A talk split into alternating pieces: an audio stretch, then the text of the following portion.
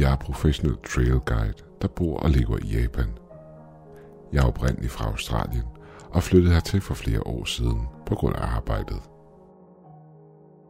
Mit job er pænt cool, men fra tid til anden kan det være en smule creepy. En af de skove, jeg arbejder i, er et hotspot for selvmord. Og en gang imellem hyrede de japanske myndigheder mig til at hjælpe dem med at lokalisere kroppene for de mennesker, der er vandret væk fra stien. Generelt ønsker disse mennesker ikke at blive fundet igen, da de er gået langt væk fra stien. På grund af dette siger de lokale, at det store skovområde er hjemsøgt af dæmoner, fortabte sjæle, der er blevet lagt hertil uden mulighed for at slippe væk fra den endeløse labyrint af træer.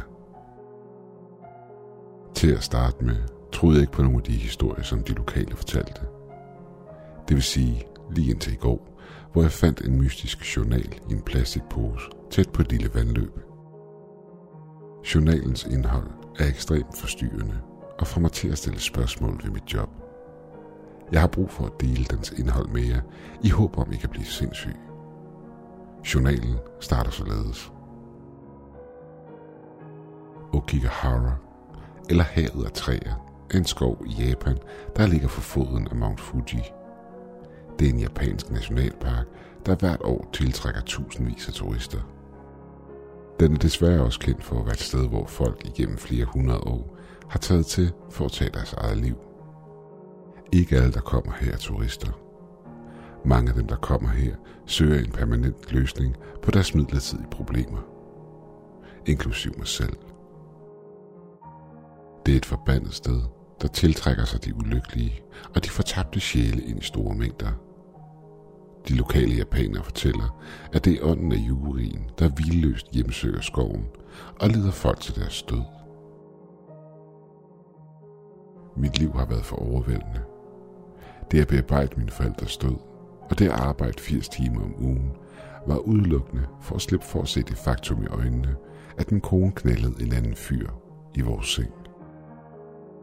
De mange timers arbejde gjorde det muligt for mig at slippe væk fra det hele. Plus den voksende gæld, der bare hang over mit hoved og gjorde det umuligt at slippe væk hjemmefra. Der var ikke rigtig nogen anden udvej for mig. Jeg havde ingen venner og ingen steder at gå hen. Jeg havde to muligheder.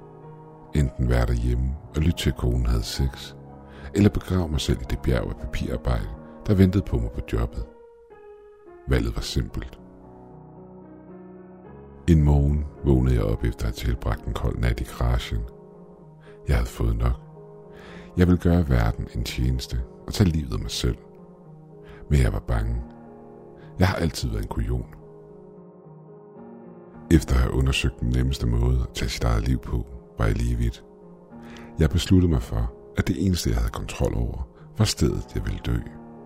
Jeg havde altid ønsket mig at besøge Japan, og dybt nede håbede jeg på, at den lange rejse ville give mig tid nok til at ombestemme mig. Desværre forblev jeg besluttet på at gennemføre mit forhævne. Og inden for en uge fandt jeg mig selv på et fly med retning mod Tokyo. På det her tidspunkt vidste jeg stadig ikke, hvordan jeg skulle gøre det. Da jeg ikke havde muligheden for at få fat i sovepiller, og det at våben er svære at opstøve i Japan, plus det, at jeg er en for stor kujon til at bruge kniv, besluttede jeg mig for at hænge mig selv. Det ville være den nemmeste løsning rent økonomisk. Måske ikke den mest behagelige, men det betød ikke noget. En så ynkelig person som mig fortjente ikke en god død. Da jeg ankom til landet, var det første, der skulle klares, var at købe et ræb, imens jeg var i byen. Efterfølgende var det bare at finde et træ, hvilket ikke blev svært, når man tænker på stedet, jeg havde udvalgt for min død. Efterfølgende skulle jeg finde noget transport til skoven – dette var klart den sværeste del, i det jeg ikke kunne noget japansk. Og mange af de lokale, der snakkede en smule engelsk, nægtede at tage mig dertil, når det gik op for dem, at jeg ikke havde noget campinggear med mig. Ude af stand til at sikre mig en direkte transport til skoven, måtte jeg lave mine planer om. Efter næsten en hel dags søgen, lykkedes det mig at komme med en gammel bus, der kørte til et nærliggende hotel, der lå ved starten af en vandresti, der ledte ind i Okigahara. Jeg brugte det meste af busturen på at planlægge, hvordan jeg ville bruge de sidste timer af mit liv, jeg havde tilbage. Jeg besluttede mig for, at det skulle gøres hurtigt. Jeg ville følge vandrestien et par kilometer ind i skoven, og så forlade stien. Det betød, at jeg ikke ville have meget tid til at ombestemme mig, og at de højst sandsynligt ikke ville finde mit lig. Efter jeg blev sat af, så jeg, hvor stor skoven i virkeligheden var. Det var omkring middagstid, men skyggerne, som skoven kastede af sig, blokerede lyset og lagde et dunkelt skær imellem træerne. En følelse af tomhed sned sig ud fra skovens mørke og omsluttede mig langsomt. I det jeg begav mig ind i skoven, så jeg en masse skilte, der alle sammen fortalte samme besked. Gør det ikke. Tænk på din familie. Vend om. Kort efter jeg begav mig ind i skoven, kunne jeg mærke, at jeg fik kuldegysninger. Det var som om temperaturen faldt 20 grader, i det man gik ind i Okigahara. Nogle af de lokale fortæller, at det er på grund af ånderne, der er fanget på stedet. Men jeg trak på skulderen og slog det hen som værende de tykke trækroner, der sad tæt over hovedet på mig. Jeg fortsatte med at følge stien. I det jeg gik dybere ind i skoven, overvældede følelsen af sorg mig. Det var som om jeg stod i et sort hul, hvor ingen lys kunne nå mig. Der vidste jeg, at det var på tide at forlade stien. Til min overraskelse hørte jeg med det samme en melodisk visken, i det jeg forlod stien. Jeg vendte mig om og så på stien en sidste gang, inden den melodiske stemme lokkede mig dybere ind i skovens mørke. Jeg fortsatte igennem havet af træer, i det følelsen af sorg og tomhed forsvandt. Det var ikke længere køligt. I stedet føltes den kolde brise godt, i det den ramte min hud. Bladene knasede under fødderne på mig. Jeg kunne høre lyden af vand, der flød i en lille bæk et sted mellem træerne. Alt imens den melodiske væsken lokkede mig dybere og dybere ind. I det solen gik ned, og det orange skær spredte sig imellem stammerne, fandt jeg skoven fredfyldt og smuk. Jeg glemte kort vej alle mine problemer derhjemme, og jeg vidste, at jeg ønskede at blive her i al evig tid, omsluttet og beskyttet af skoven. Efter hvad der føltes som timers vandring i skoven, hvor jeg havde taget alt den smukke natur til mig, fandt jeg et højt træ i en lille lysning. Mørket var ved at falde på, hvilket betød, at solen allerede var gået ned. Det var tid. Jeg satte mig ned for foden af træet og begyndte at binde knude på rebet, jeg havde købt i Tokyo. Derefter fandt jeg en stor sten, jeg kunne rulle over til træet. Jeg kastede rebet over en af grenene og bandt det fast på stammen. Jeg trådte op på stenen og trak rebet over hovedet som en halskæde. Jeg havde aldrig været så sikker på noget før. Det fjernede hver en tvivl, og selv min frygt for døden var væk. Jeg vidste, jeg var i sikkerhed her. Til sidst trådte jeg ned fra stenen. Der var ingen fredelig slutning, som jeg havde håbet på. I stedet blev verden mørk, og skoven blev igen kold. Hundredvis af stemmer begyndte at skrige i desperation på samme tid. De skreg alle sammen, at jeg var en taber, og jeg havde fortjent min skæbne, og jeg aldrig ville finde vej ud af dette mørke og kolde sted igen. De havde narret mig. Jeg kæmpede imod rebet med alt, hvad jeg havde tilbage i mig at styrke.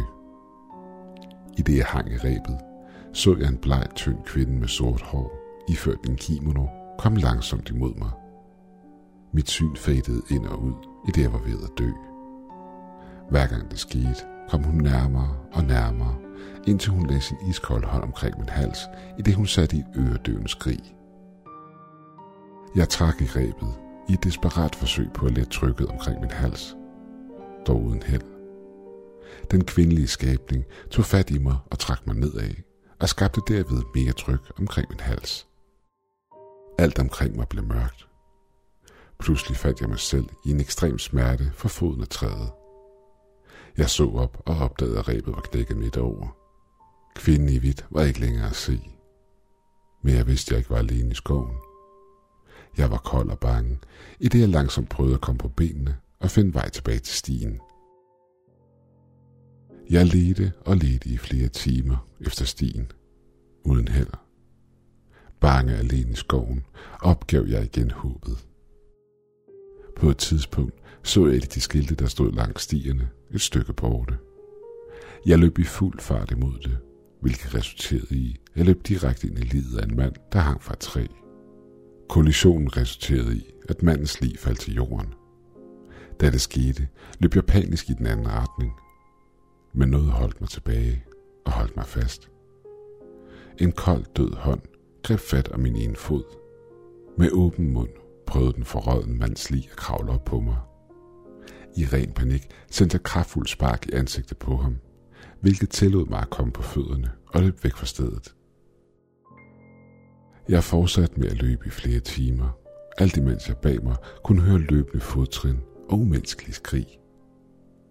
Jeg var kommet til Okigahara for at dø, men nu ville jeg ikke tillade mig selv, at det skulle ske. Jeg vidste, jeg måtte væk fra det her redselsfulde sted. Endelig, efter timers løben, døde de løbende fodtrin bag mig ud, og jeg så et lys forude.